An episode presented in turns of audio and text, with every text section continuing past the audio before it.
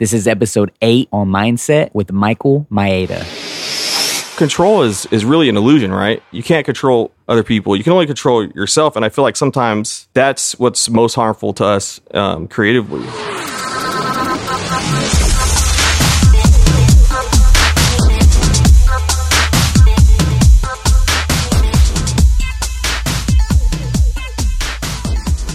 Hey, hey, hey. What is up? Welcome back. Episode 8 on Mindset. My name is DJ Bounce, and we have a show for you today. Very special guest on the show, Mr. Michael Maeda. Michael Maeda is a producer, a DJ, a turntablist, a videographer, a visual uh, intellect, if you will. I couldn't think of a better word than intellect. And I'm not going to edit this yo, we talk about a lot of cool stuff in this episode. This is the deepest I think we've gotten on the show. And it was awesome. We discuss uh, tips on music production. We investigate um, the um, the process of unlocking your creativity. I know this sounds like an infomercial, but we got deep. We got deep in this episode, and it's so cool. And if you're not into this stuff, and you know someone who is, pass this episode, this podcast, along. We'd really appreciate it. Get on the iTunes, give us five stars because four ain't enough, you know? And uh, I appreciate your support. I appreciate all the feedback that I get on the Twitter, the Instagram, uh, everything. Hit us up, follow us on the socials. I really just want to get into this episode. Uh, this is my conversation with Michael Maeda, aka DJ Megaman, aka Mr. Coffee and Steak Sandwich on Mindset. Okay. Can you hear? Yeah, I can hear. Can you hear me? Yes, sir. You want me to go louder? No, you're, good. You're good? You're That's good? It's good. Yeah, I'm not. I'm not trying to damage the goods. I can damage those myself. I bet you have like million dollar headphones, though. no, I use these. Do you really? Mhm. I actually don't even use my speakers to make beats. This is what I use all the time. About ninety-eight percent of the time, I'd say I use these. Dope. Make me feel good about my headphones now. Well, there's like it's just it's just what you learn how to use. You know what I mean? True. I think like um, as long as you stay consistent, I think it's you can mix on anything, Right. or you can make hot shit on anything. I should say. Hot shit. I love that. you know what I'm talking about? Yeah, of course. The Nelly Mang. Cool. All right, Mister Maeda. Yeah, Cool, man. So we're finally doing this. I tried to make this happen a couple times last year. You know, our schedules were here and there, but I think that was my fault, but no, yeah. it's all good. You know, we're here now. Uh, so what's up, man? How are you? Oh, I'm great. I just had the steak sandwich and the coffee, so I'm good. Good to go. Where'd you get that? Oh, was it a steak sandwich? It wasn't a burger, cheeseburger. No, I was yeah, it was a steak sandwich from a Tender Greens down the street. Nice. Shout out to them. Yeah, yeah. I Can I get sponsored from Yeah. Tender Greens? This episode is sponsored by. Man, uh, if people are not familiar with who you are and what you do, um, tell us a little bit, generally, I guess, what you actually do. Uh, well, right now I do a lot of music stuff, like a ton. Um, a lot of stuff I don't talk about is submission for TV and film stuff. Okay. So that's one of those things where you make, you know, if I make 30 tracks this month and submit them all, maybe one will land, but it could land three years from now. So that's why I never post about that kind Right. of stuff. You know what I mean? Right. So that's all just stuff that just kind of happens. But I forget because, like I said, the time between me making it and it happening is so far Right. apart. You know. Right. So there's that stuff. Um, lately, I've been getting to, into the videos, which kind of just happened. Uh, I got a camera, and then I decided I wanted to get another camera, so I bought the Sony A7S II, and then just started making random videos. The Sony plugs today. Oh yeah, my What's favorite up, headphones too. But yeah, that's what I use for headphones too. Um, I can't remember the what is it? The what is the model number? Is, is it seventy five oh six? Uh, yeah, I believe Okay, so. yeah. I should know. I've been wearing I'm it gonna for like twenty years, but I should know. 7506 MDR, yeah. Yeah, Plug, that's funny. plug. Uh, so yeah, um, maybe I shouldn't have said that first, but yeah. so I make re- I've made a lot of remixes that did well on DJ City, and I think that's what a lot of people uh, are familiar with me for. And then production stuff and DJing. I DJed in Vegas for a really long time as well. Right. So yeah. Actually, I think that's the first time I met you a long time ago. Uh, Playboy from Houston. Oh yeah, I was- yeah. I was going to Vegas. Yo, my homie, uh, Mega Man at the Yeah. time. Yeah. Uh, was it New York, New York, or Yes. Rock Bar, or what was it? yes, New York, New York. New that, York. that was the me being drunk every single day. Ah, that was those We've days. all been there. Yeah, yeah. And that was the first time. Yeah, I think I, I Yeah. met you, checked you out, and I mean that was that was kind of a dope club. Like it was. I guess that time it was uh the format. You're everywhere. I mean, I, I remember Biggie. Yeah. I remember Rock and Roll was playing. Like you were just killing it. Yeah, that was a.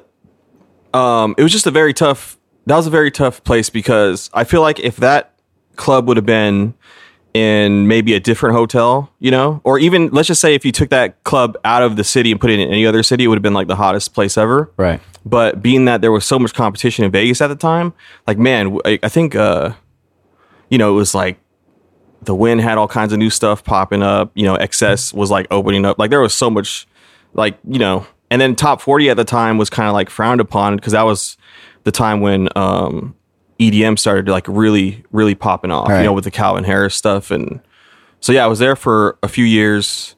It, wa- it was a great time. I had a couple rough experiences towards the end, but I think towards the end of that period of time was when I started realizing that DJing is great, but my heart was in a little bit of a different area. I still love DJing like 100%, but being like helping manage a club when they kind of don't let you manage and do what you want to do is very difficult. Right. As you can imagine. Yeah. What's the point of managing being a manager if you can't actually be like what you want to you can't do what you want to do, you know? So as far as obviously club DJing open format, you Yeah. the turntablist aspect of it, um, you scratch very well. Oh, if you. anyone hasn't noticed, uh, how often are you practicing Uh that particular craft? Yeah, scratching.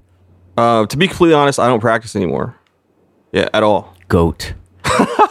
No, it's it's really just because um, when I was younger, I practiced all the time, man, like all the time. So I even with like uh, when I make the videos, I try not to practice too much because I find that when I get to a place where I'm going to record or perform, sometimes if you're too burnt out on the practice, it's almost like the like the spontaneous aspect of it is kind of gone. I don't know if that makes any sense. Like I'm coming from a little bit different place because like I'm not really making a routine. Like even with the videos when I record other people, I just tell them just go and then I'll just figure out where it fits. And I feel like when that happens, there's like magic that happens all the time like that. But I feel like people are so worried about controlling every aspect of their creativity that they don't just let something happen. And I feel like that's ego. And sometimes in creative stuff, you have to let go of that ego and just let, you know, whatever happens, happens. You know what I mean? Right. So that's why I try not to burn myself out on too much of the practicing. And I just kind of go. If that makes any, I don't know if it makes any sense. Yeah, no, I got you. So, but obviously you did whatever the ten thousand hour rule, whatever. You were that dude who just put Oh, in yeah. hours back then. But and then to remain so sharp, is it now just muscle memory? You know, Yeah, everything you definitely. developed. Yeah, okay. Definitely muscle memory. All right. I mean, if, if you do something for 15 years, like if you can't figure out how to do a, a chirp, you know, like you may want to just like rethink uh, if you can't do that anymore. you know? Right, right. Got you. On that, I think it was Chris Villa, DJ Chris Villa. I heard he said if you figure out one scratch that you can do very well, whether it's a chirp, for instance, flare, Yeah. whatever, Yeah. and then just figuring how to flip that in so many ways. Do you agree? Is there any other methods or ideas you have on, on based on that theory?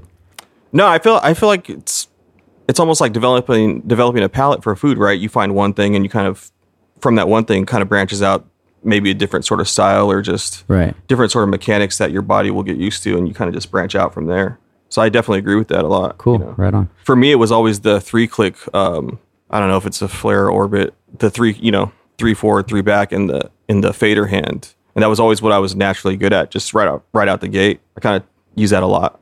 Dope. and then flip that. yeah. Pretty cool. Uh, you mentioned DJ City. I know you have a lot of your remixes there, Yeah. uh, primarily. Um, is there a difference when you're going into produce a, a an original versus a remix? Do you have? Is there any difference at all that you take in mind? Oh yeah, for sure. And what what does that look like? Uh, well, the difference for the remix is like with DJ City, obviously, I gear it towards more of the DJ that's going to be out playing the remix, and it has to be simple enough to where the bass kind of like pounds, and then there's still some sort of lead, and ju- it still has to be simple enough to where the average club goer is going to still enjoy dancing to it. Um, with my original stuff now, I don't even I I don't set limits for myself anymore. I used to I used to set limits and try to fit into a specific uh, bubble or box kind of thing, but now I just go and just see what happens. You know? Right. Yeah. Right. I've heard that a lot. Um, they say if you're trying to recreate what's on the radio now, it's pretty much not gonna Yeah.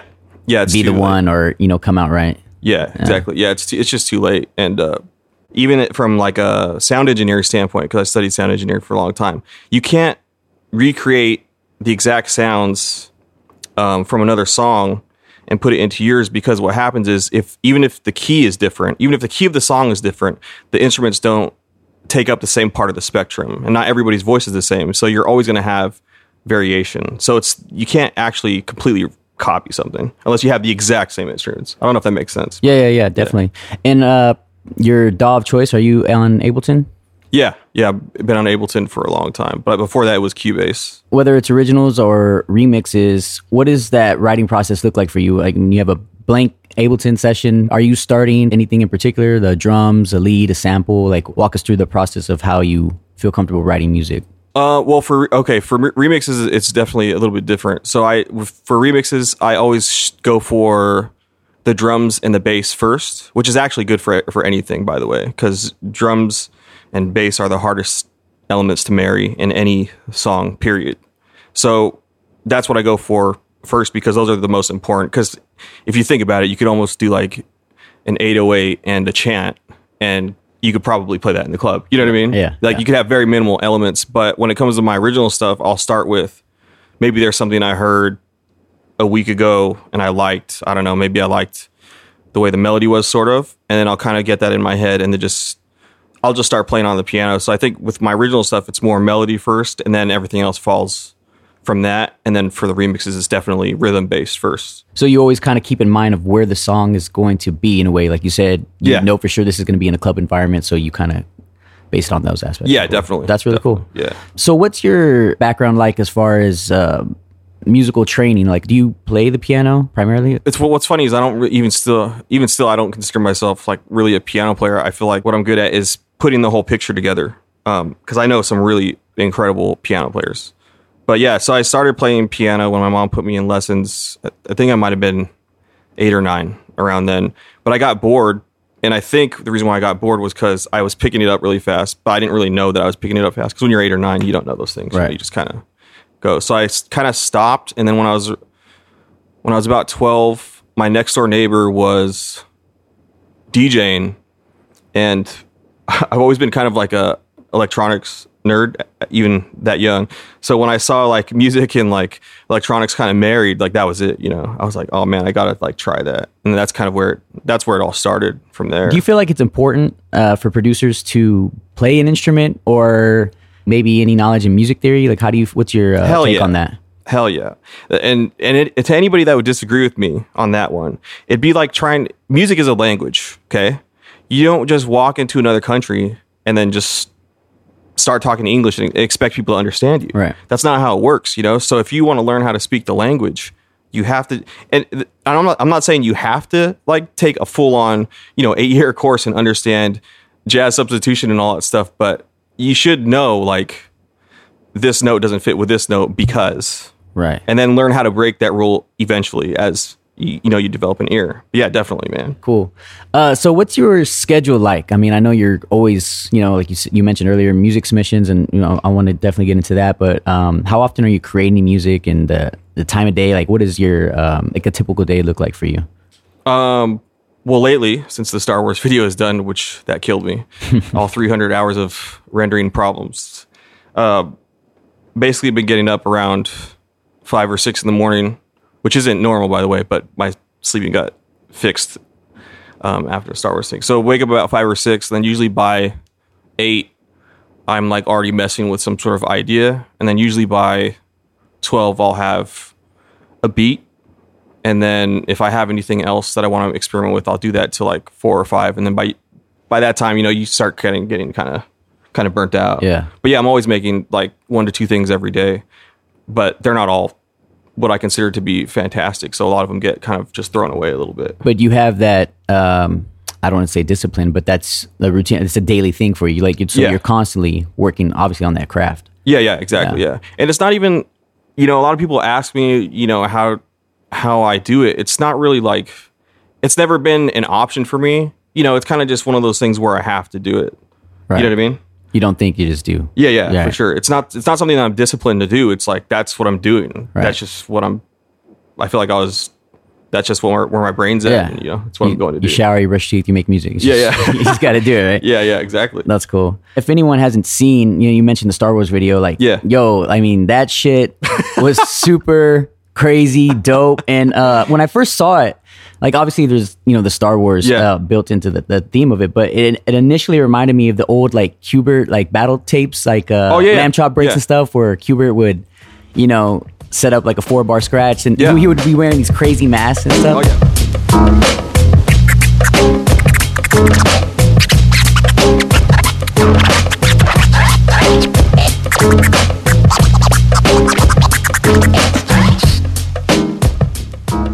Did that uh, have any influence or anything into the the making of the whole Star Wars project?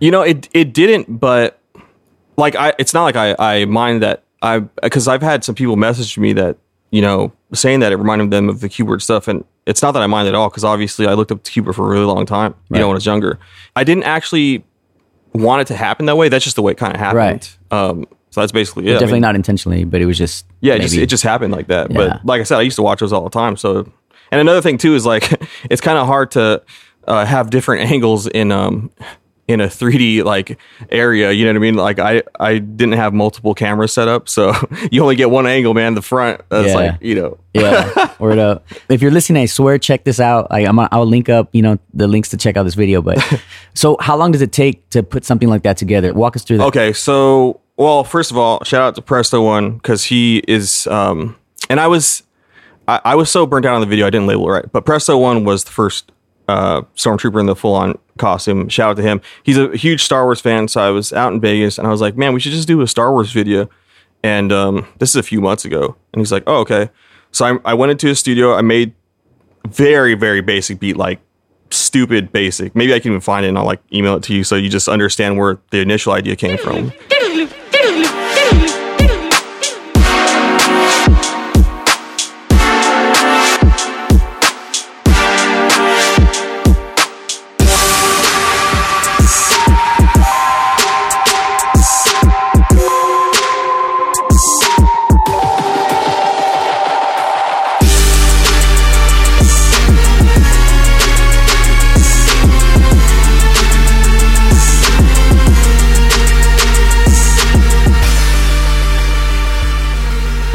after i had like a simple melody i kind of knew where i wanted it to go. And that's just kind of where that's kind of where it started. And then i went back came back to um, burbank. And i basically made basically what i do is i make the, the music first. And then i try to figure out where the scratches are going to go because sometimes they just don't work. You know what i mean? You can i've recorded countless hours and sometimes the stuff just doesn't work. So then i try to put the scratches in and then i try to think about the theme and then i try to use the scratching like how you would a song kind of you know so it's like you know does the dark side thing like a chorus almost and then it goes into what i would consider verses and then it goes back into like almost like an outro chorus thing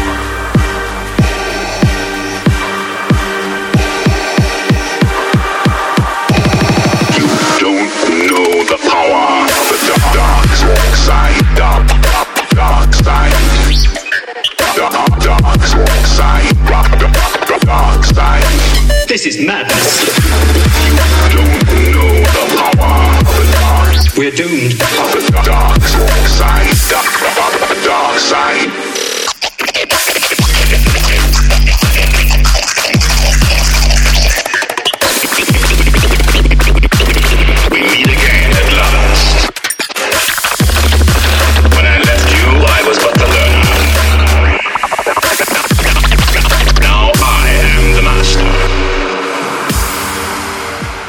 Man from that after i build what i think is going to be the music which it sometimes it doesn't happen that way that's when i start planning out in my head the visuals but for whatever reason when i even when i was really younger whenever i hear music i can see what what story it could be and i feel like that i didn't discover that till till like a year ago What do you mean by that? Go into that a little bit. so when I was um shout out to my uh, friend George too, who he's a another composer who who he's the one who actually mentioned it when we were in high school, but I just never caught on to it. I wrote this um it's like this orchestral thing, and I was telling him I was like, yeah, we could tr- probably do a story like this, and he was looking at me like I was crazy because I was already putting visuals to the music right away.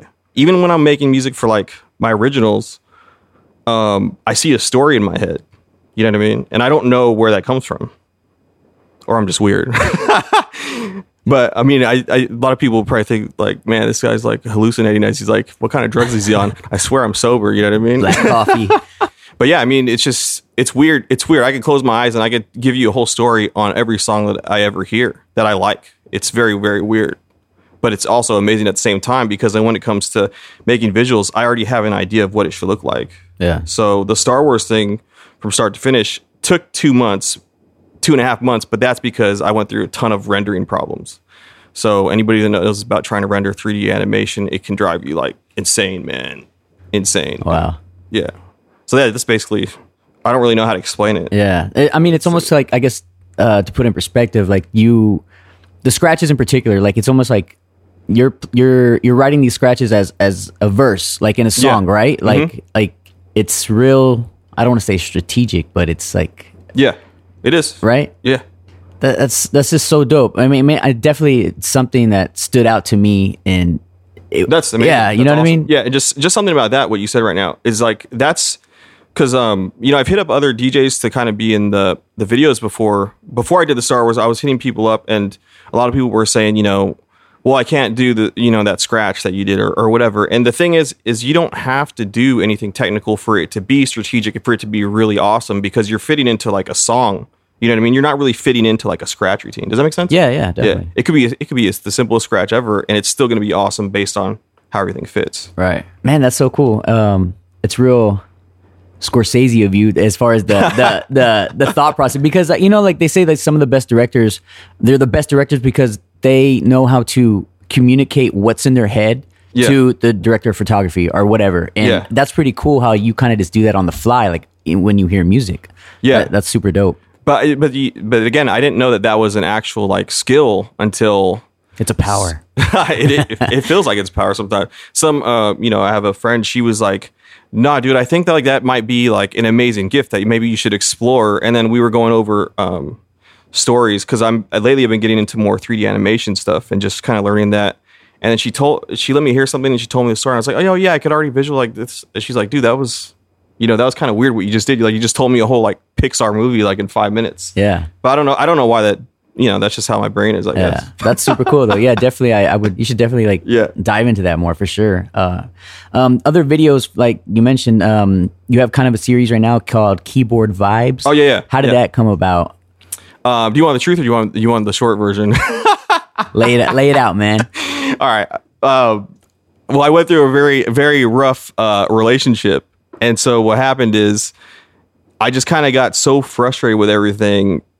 The keyboard vibes thing I came up with as an exercise to not overthink anything. It's just me just going and just seeing what happens, and that's how I developed the whole spontaneous um, everything. Which so actually the break I have nothing to be thank. I'm glad she she dumped me because I would have never done that. I would have never done the Star Wars video. So just it's just an exercise for me. It's a, it's actually just just me going, you know. Yeah. And I think like that's really important because a lot of us uh, creative people or creatives in general, you're always trying to make sure you're communicating right. Like you want to you want to be you want to be popular, staying true to yourself, and still communicate correctly. But you don't really have to do that sometimes. Sometimes you can be yourself and let other people find you. And I think that's what it ended up being.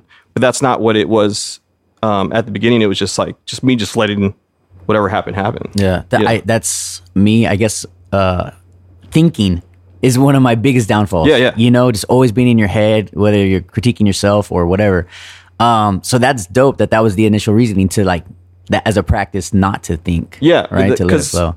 Because you know, control is is really an illusion, right? You can't control other people. You can only control yourself. And I feel like sometimes that's what's most harmful to us um, creatively. A lot of times, you're trying to control a lot of different aspects. So when you when you use that exercise to just let go, it actually like even if I listen to like my first keyboard vibes, to the ones now, it's not it hasn't even been that long, but like the the level that the progression that has happened just by letting go is night and day. You know what I mean? Right. Even for me listening, I'm like, dude, I went from like that to that.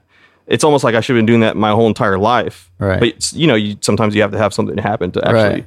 Go down that road. What have you learned or maybe developed in that this whole project in general, as far as the the practice of not thinking? Have you like certain things in particular that popped out, like oh, I need to quit doing this and maybe start doing more of this? Anything in particular? Um, man i mean i've learned so many things just in the past few months of doing it um, when i start doing the keyboard vibe stuff if i have a melody or if i have a chord progression that i really really like i actually start recording it um, the first time and i just keep playing through i keep playing through until i play something that i'm like that's the one and i used to never do that never ever ever do that i used to like play it over and over and over until i thought i had the perfect take and then still not like it after the fact Right. so now I just first take, just play it until you like it, and then just take that take, and then try to see where that goes. Wow. So it's definitely like like I said, just very spontaneous. Just try not to control things. Just let things happen. You know. Yeah, super cool. That's really dope. Million dollar question: When is the Three Burritos album gonna drop? Well, on the down low, uh, me and Kids uh, Kid Spin um, have been working on tons of um, like salsa inspired stuff and just different different things that sound really awesome. I'm just trying to bring them to a space where it's a little bit more current sounding, but still very traditional musically. And I think like that is a lane that nobody is really taking. You know, at at this stage. I mean, I haven't heard anything like it, so I think that could be like something really cool. Yeah, definitely. The, I know the last video. It was a song called "Senorita." It was, uh, Eddie Boy. Yeah, so it's you, uh, Kid Spin, his brother, Yeah. and then this was uh, Eddie Boy, aka Torta. I think. Yeah, dude. And uh, yeah, that's exactly what it was. I feel like it was this um, this new modern take on this. Uh, it was Yeah. an original like cumbia track, but like live percussion and scratches. Yeah. And again, those particular scratches for that performance or routine, whatever you want to Mm-hmm. call it, were, were those uh, written in as well, or was it kind of like a freestyle? No, that's and that's the thing, man. All this stuff, all these videos are always spontaneous. So like anything you see, anything you hear is all just stuff that just kind of happened, and that's the way I want it. Like, and I had I had DJs tell me like, oh yeah, do we need to practice routine? I'm like, no, man, don't don't come in here with like thinking that you're gonna do this because that's the problem. You know what I mean? Like you're you you trying to control that aspect is gonna not only frustrate me, it's gonna frustrate other people. Just let it happen. Just be there. Just do whatever, and something magical is gonna happen. You know what I mean? Like have fun. Yeah, You know? it goes back to what you said earlier Yeah. about uh, maybe recording artists. Like just record it, and then you'll fit things into place. Yeah, exactly, You mentioned yeah. right. That's cool. Yeah. Um, a while back, you had a series on DJ City called School of Sound. Oh, yeah. and you were doing like some cool Ableton tutorials and um, anything in particular that that you can suggest that someone or a producer could do to improve their production. Well, definitely start like on all of my sessions. I usually start with all of the levels at minus ten because it just gives headroom for um, you to turn things up later. And I oh another thing I do too is I blast the um, volume on my headphones really really loud so that Your Sony headphones. yeah my Sony 7506s. uh, anytime I can get a, uh sponsorship for that, I've been using it for like 20 years. So I turn my headphones up really loud so that way you don't ever like redline in uh, Ableton. You know what I mean? Because your, you know, volume's just basically perception almost by how loud things, Right. by how loud you have the headphones turned up. Yeah. Don't, don't forget the first step of negative 10 dB first. Oh yeah, yeah. Right. So okay. negative ten, turn the headphones like up really, really loud, so that way you're always working at a low volume inside the computer. Because I think what people forget sometimes is that frequencies that are heard by the computer are, are different than what we hear, right? Right. Especially when we have the volume knob. So it's just one of those things where if you have your volume turned up on your headphones, you never go past that red line almost, and you always have that headroom. So mixing and mastering is a whole, other beast, right? But Yeah. along the way, the process, are you mixing along the way when you add the kick, snare, and a lead? Like, are you constantly mixing along that way as well, like adjusting levels? Um, I am, but I don't necessarily recommend that unless you're like me, where you are super OCD about frequencies interfering, because it can completely ruin your creative process. I've just learned how to like tell myself, "All right, dude, get back, you know, get back to doing what you're doing." But that took me a, a long time to do. Right. So I definitely like, if you can, know what sounds work for you, and just kind of just get everything out creatively that you need to get out, and then sit on that for a day, maybe even take like a day or two of a break um, and then go back, listen, and then start mixing because your ears will definitely get burnt, or you get used to hearing the way it's sitting in the mix um, during that time that you're making it. You know, because you're hearing it. If you're like me, and you're just going to spend six to ten hours on a track. Your ears are burnt. You're not going to hear the difference between like if the sub bass is boosted six dB or if it's minus 6 dB, and that's a huge change. You know what I mean? Right. So that's definitely take breaks if you can. You know, as long as the creative stuff is already in that session, you Yeah. can ta- definitely take a break for sure. Yeah, that makes sense. Yeah. And you mentioned that you did some like engineering studies like early Yeah. on or whatever. Is do you do mixing and mastering by yourself? Yeah, I do. It's it, and it's not that I would actually um, mind somebody else doing it. It's just it's hard to find a mixing engineer that will match your vision most of the time. You know, and a lot of the times when I've sent it to mixing engineers, they'll send me back with almost the same thing. So I'm like, okay, well, I don't really understand why I just spent the two to three hundred dollars or whatever it is to get Right. the same mix done. Right. So it kind of just happened that way. Um, and then after, you know, obviously after the remixes started doing well, I was like, all right, well, I guess maybe I don't necessarily need a, a mixer.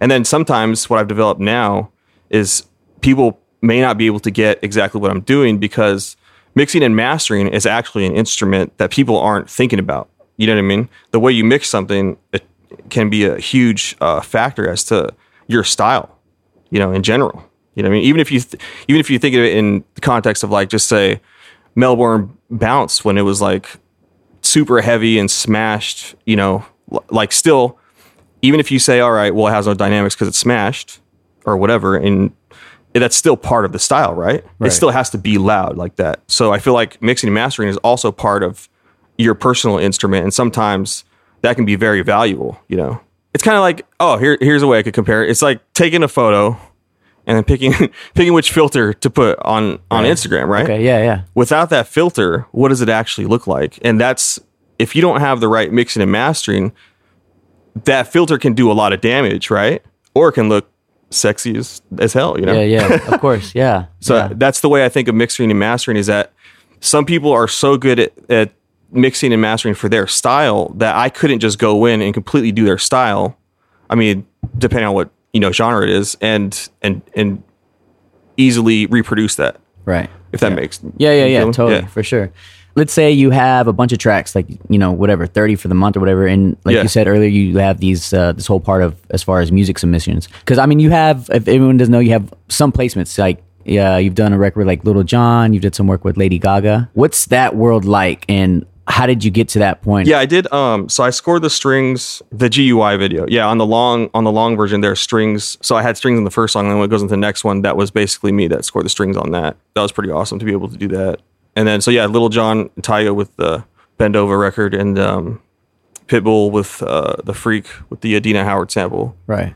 and I have some more stuff with him as well. So that stuff's been cool, but it's definitely different. Like they're very different worlds as far as um, TV, film, and artist placement. Artist placement is um, kind of like, well, my buddy Cheap Shot. Artist placement is like hitting the lotto, right? Okay. Because you're only going to get one of those maybe every year, a couple years. You may never get them at all. You know what I mean? But with like film and TV, it's kind of like quantity. Try to get quality up to par, but you have to have a ton of qua- uh, quantity, and then they kind of like try to match that with whatever they're going for. And sometimes I'm sure you've been, I'm sure you've seen on a TV show where you're listening to, so- the, to the song, you're like, man, that song sucks, but it fits like whatever you're watching, right? Maybe it's like super cheesy or whatever. Right. You know? So that's what they're going for more. Yeah. Yeah. Um, Cheap Shot, he was running the was it like a music publishing company? Oh yeah, yeah. He's still over there with uh, Math Club, and they do a bunch of different things because Right. they're also working with. So upstairs is um, Dave Jordan, and Dave Jordan is the um, music supervisor for all of the Marvel movies. Uh, he's an awesome guy, by the way. I think it's a great dude, and he plays video games, so that's good too. right on. or used to play video games. I don't know if he still does. So through working through all that stuff, so yeah, I got some stuff on Ant Man, Twenty Two Jump Street, Neighbors Two, um, How to Be Single. I mean, see, this is like stuff like I didn't even know I had anything in Sisters, but it's just those things happen Right. without you kind of knowing because you have to make a ton of them for it to Right. yeah. So the music submissions that Yeah. you're making, do you start these particular um, productions with the artist in mind, or is it just genres and then then you ship them out? Like, what's that like? for the like Pitbull stuff, or is that or Well, I mean, obviously you have you know this I guess relationship with Pitbull at this point, but let's say Yeah. you're submitting like you said 30 songs. Is it to a particular artist? Is it for a particular artist? Is it just music that you're enjoying at the time, or is it something that's required for you to make? Like, how does that work?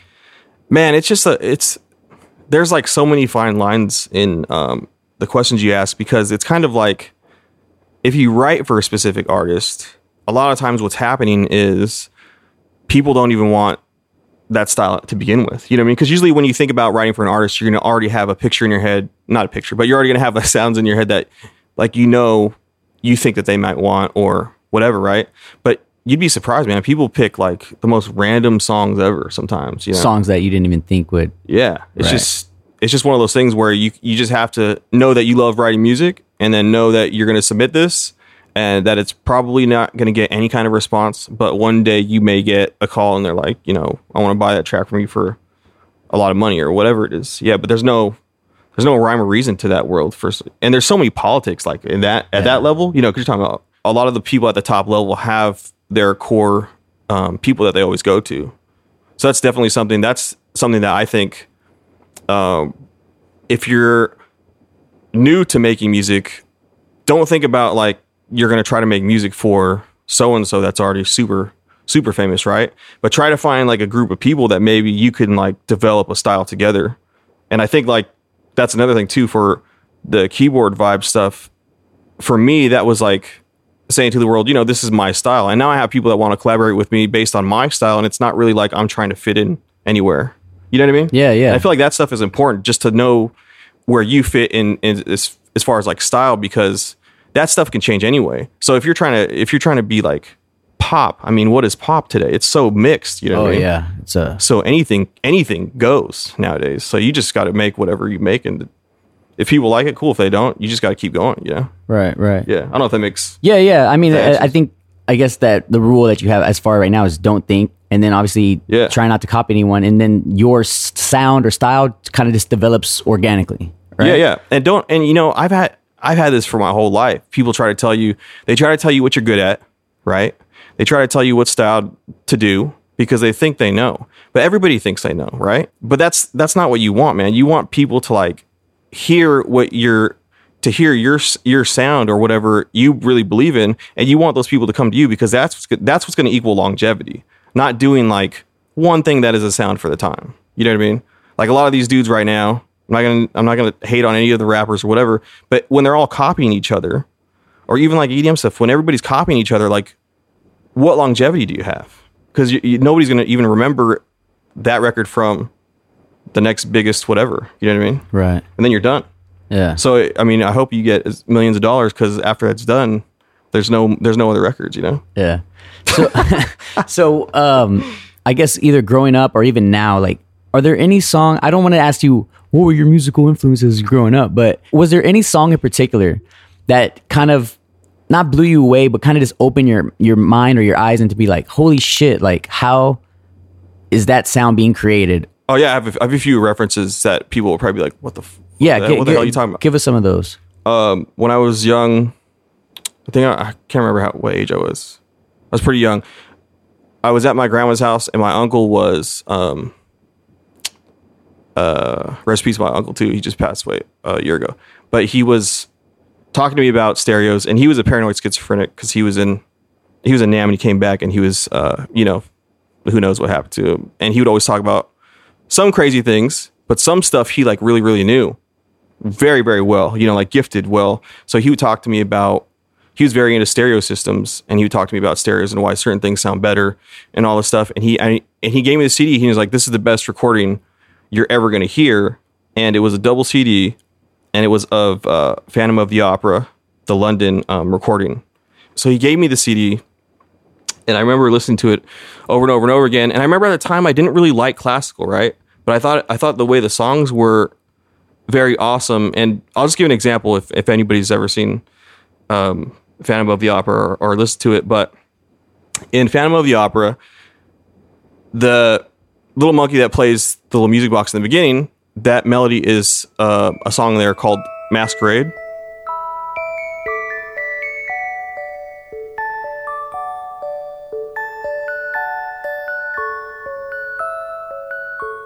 later on, that song Masquerade, eh, they're at a party and it's very happy and jolly, and the music's very like uh, I don't want to say uplifting, but it's just kind of like it's you know there's more energy to it.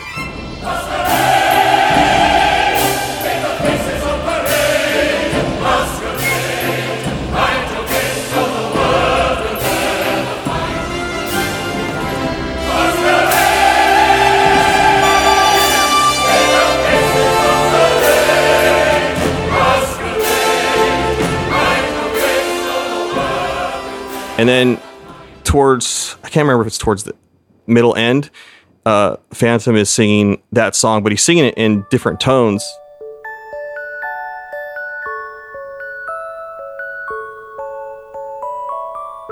Masquerade, paper faces on parade. Masquerade, hide your face so the world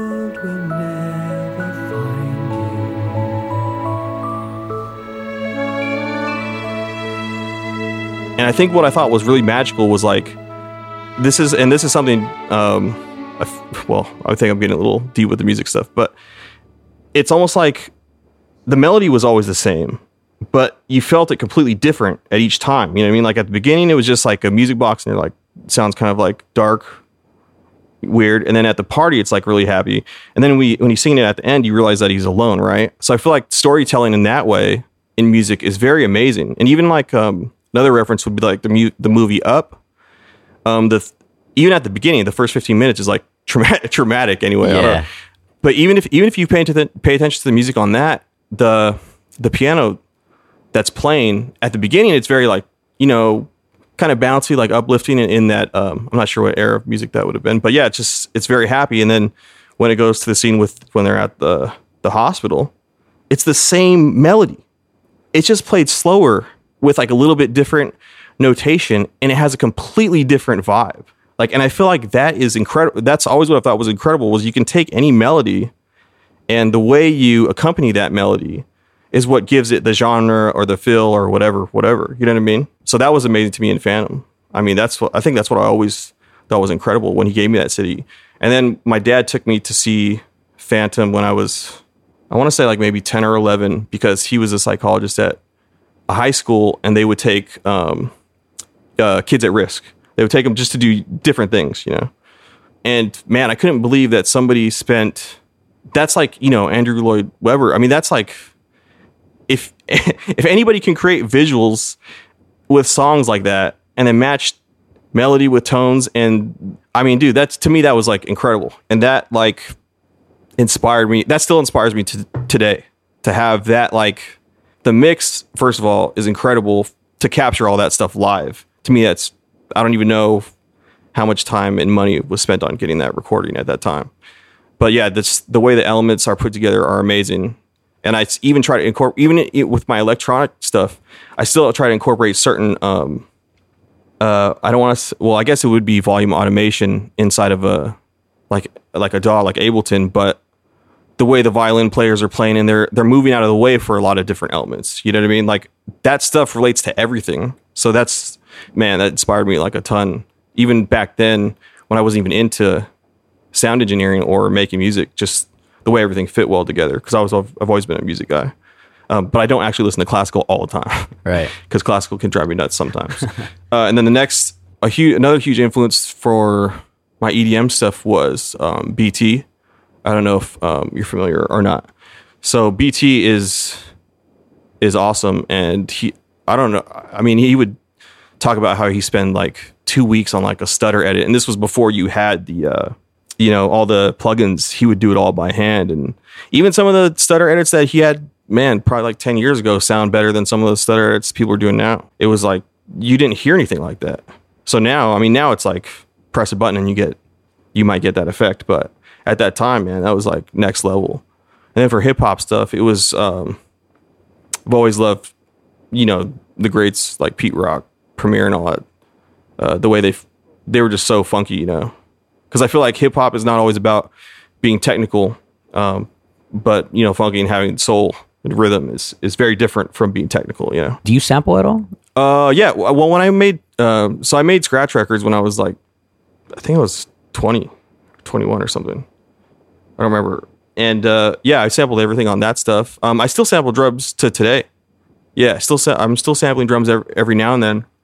Um, just because I just love like I don't know, I just love sampling stuff, man. It's fun to just get like a, a more organic, dirty feel on top of it. And even if it's subtle, man, you know, that's another thing too you're talking about tips It's like even if it's subtle sometimes like it just adds like that special something that's on top you know because music is all subconscious and subtle anyway so all the little subtle things add up to like one great thing you know Yeah. stuff like that That's super cool. Man, that's so dope. I feel like that was the foundation that that that record that your uncle gave you, like that Phantom of the Opera, like Oh yeah, for sure. you described it as far as like the violins getting out of the way for other things. Like in a way, it was it was being mixed live in a way, right? yeah, for sure. right.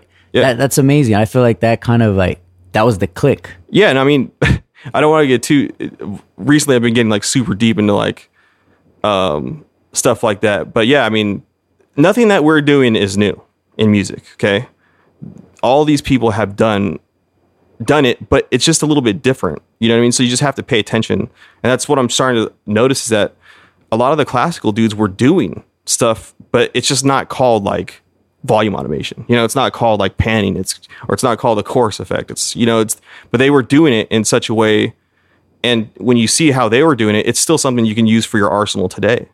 And even if you're not using it right away, if you're observant enough to catch it, you can still use all these things that kind of like develop your ear later. And that's what I tell people all the time when they ask me for help. Um, whatever struggles you go through now when you're producing, it's all going to help later on because to me, music is all about problem solving all the time because the magic is in the spontaneous parts, right?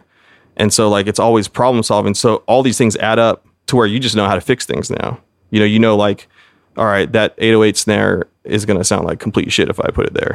Right. you know what I mean? Just like things like that. Those are very important. Yeah, right on. And when you sample like drums in particular, is it kind of like a sit down session? Like, okay, I'm sampling today, or is it this music that you you hear something, you're like, I gotta have that snare, it's open, or something like that? How does that play out? Well, I think maybe I should do that, but uh, that's not actually um, what happens. Most of the time, it's like I'll sit down and then start making something, and then randomly a sound will come. A sound will come into my head that maybe I've heard from something, and that's when I sample it. But I think that's just because I listen to so much music that it's kind of just popping in, and I'm just like, oh yeah, I should probably sample something like that and get it in there. But there are times when I'm like trying to develop different drum kits to uh, sample and put together and stuff like that. Yeah. Yeah. But it's it's more on a case by case basis. I don't sit down and try to spend too much time on that stuff. Even though like oh that's a here's another tip.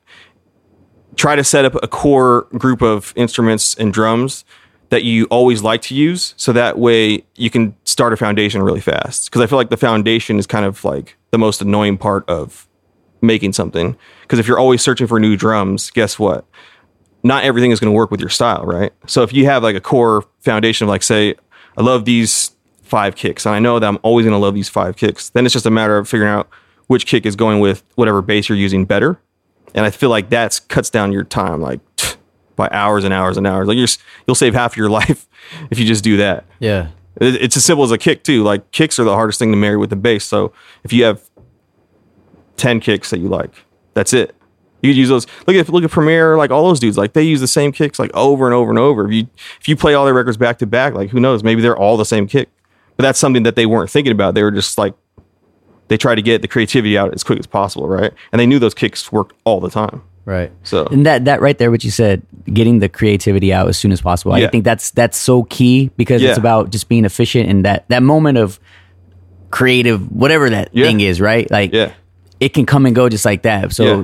any little hiccup can kind of stop that, you know. Yeah, for sure. Um, I'm real interested in wanting to hear what you said that that initial layout that you sent to Presto before the Star Wars thing because I think it's really cool how the um the initial idea of a song like it can be written in just the the the standard Ableton plugins that it comes with, right? Yeah, Like, yeah. And so I think maybe a lot, or maybe I, I'm guilty of it too. Like you want that that right kick right away. Yeah, yeah, for sure, Right, for you're sure. looking for that fucking poppy ass snare, like, and then sure. again, that window of creativity can be gone if you spend too much time, you Yeah. know, emphasizing that icing first, basically. Yeah, yeah, no, for sure. Yeah, and and the thing, and that's the thing too is, who's to say that what you're using isn't even the right snare to begin with? Because in my experience, even from a sound engineering aspect, usually what's what's happening is if you don't like when you're when you're making these things, usually when I'm playing, I don't, and this is all like stuff I'm doing, not um, thinking about, but I'll play based on what's already there. So whatever snare is there, sometimes I play around it in a way to where it becomes the perfect snare. You know what I mean? Yeah. So there's also so there's also that that aspect of it is like it doesn't just because you're using what you think may be a weaker snare.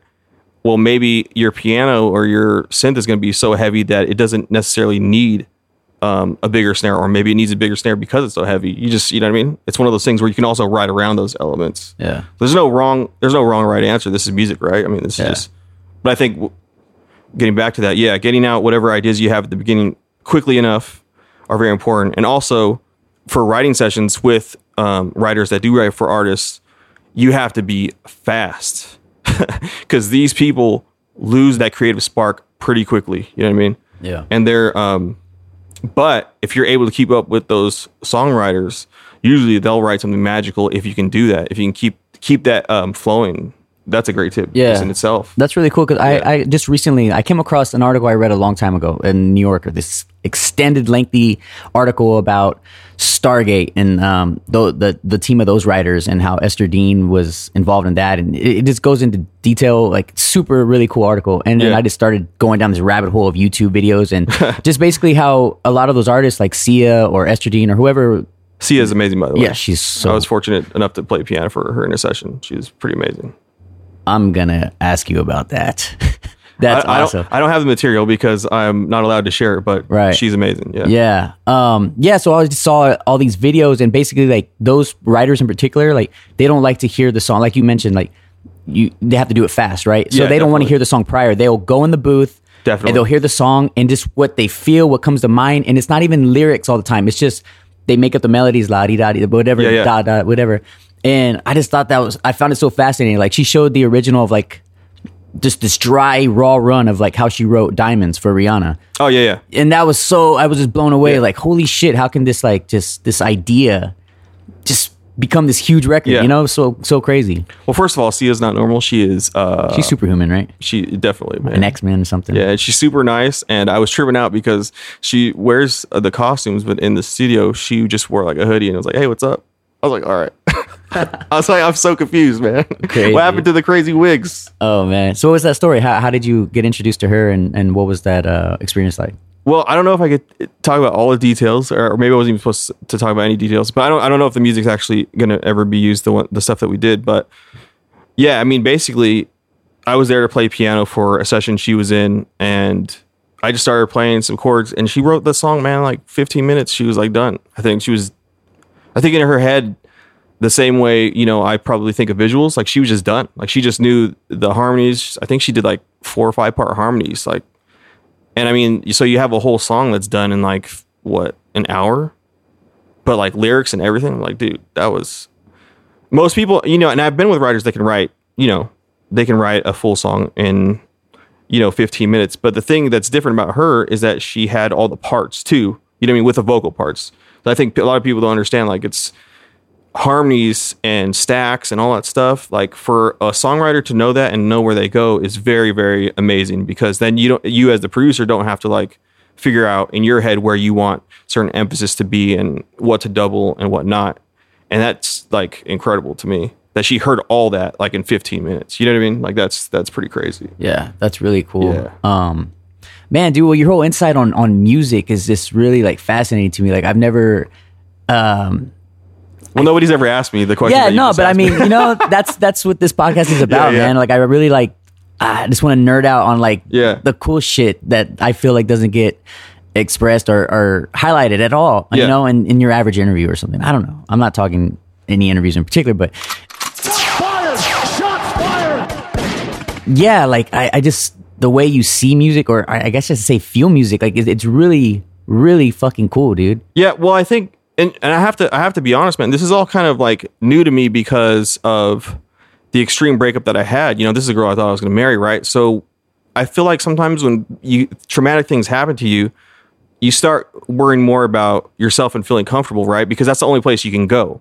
You don't want to be more stressed out, right? Like I'm not, I wasn't trying to be more stressed out. So when it threw me into that space, when I realized I couldn't c- control what she did, it's kind of just made me just let go of all control in general. And then then when you do that, I feel like that's when things really kind of come in, you know. But yeah, all this all this new music knowledge is very is very new to me. Um and it's, it's pretty amazing though too because I feel like I've opened something in my you know, my mind, soul, whatever music spirit and it's just kind of like it's almost like I'm just translating whatever is coming through me. I'm not actually creating it anymore if that makes any sense which is a very very weird. And I swear I'm not a stoner. Okay, this is like all like this is all this is all sober talk right here. It's coffee talk. yeah, I have no I have no medical marijuana license. I don't think I need it if I'm actually like I can see a Right. story after I hear something. So All right. So at this point in your life, right now, where wherever you're at on the right, Yeah. what's the best piece of advice you've ever got? the best piece of advice I've ever got. Yeah. Um, Well, I mean, recently it's just been that it's okay to take constructive criticism. Obviously, you know, everybody has to do that at some level. But if you really believe in what you're doing, you know, just continue to do that. Because even if, you know, even if you're shooting for stardom or shooting for the stars or whatever, the path that you're going, like on the way there, is still going to lead you to somewhere. You know what I mean? Yeah. Like even if you believe, you know, like oh, I'm going to be the next uh, Drake because I'm the best rapper alive or whatever it is. Top five, top five. even if you if you really believe that in your heart and you know like it doesn't matter if you have to take a job at McDonald's and still do that on the side and you have that love for it then just continue to do it because those things are going to lead you to somewhere even if it's not like selling 100 million records you may still find something along the way and I feel like that's what's happening to me is I found that I'm actually probably a maybe a storyteller and that's why this these whole years of making music I've always felt some sort of uh, like anxiety after finishing a song because maybe I was always always had the visual right, and that's my ultimate form of communication to put the visual with the music. And I feel like that's something I would have never found if I didn't stick with it. You know, what I mean? I would have never done the Star Wars video. I would have never been like, oh, I can actually come up with a whole concept for a story like in five minutes if you give me the music or tell me what you tell me what you think you want the scenario to be. Yeah. you know what I mean? yeah. Super dope.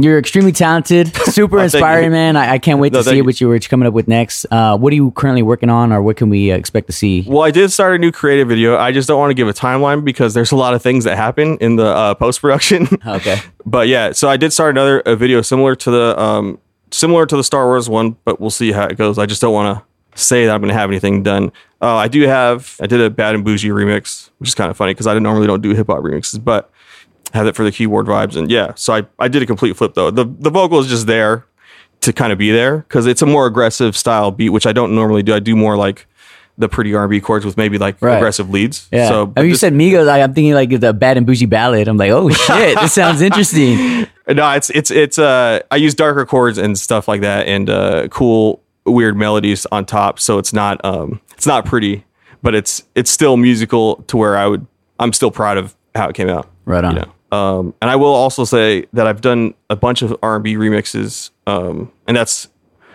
going to be with the um Kid Spin stuff with the Latin style stuff. So just off the top so we did uh like a Spanish style remix of Zhané Sending My Love, which is super amazing.